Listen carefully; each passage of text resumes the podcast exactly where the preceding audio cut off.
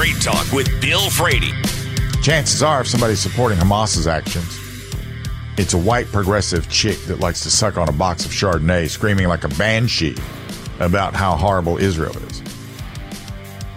And that type of argument is not an outlier with the left. This is what they think.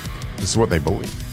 And the fact that folks like Karim are able unable to form a coherent argument sort of explains why Hamas ain't that bad while Israel is evil incarnate shows that this whole movement is predicated on a political agenda.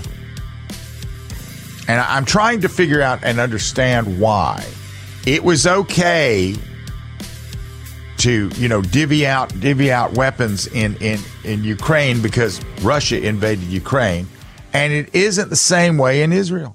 Straight Talk with Bill Frady. Weekdays 10 to noon. News Talk 98.9. WORD. The voice of the Carolinas.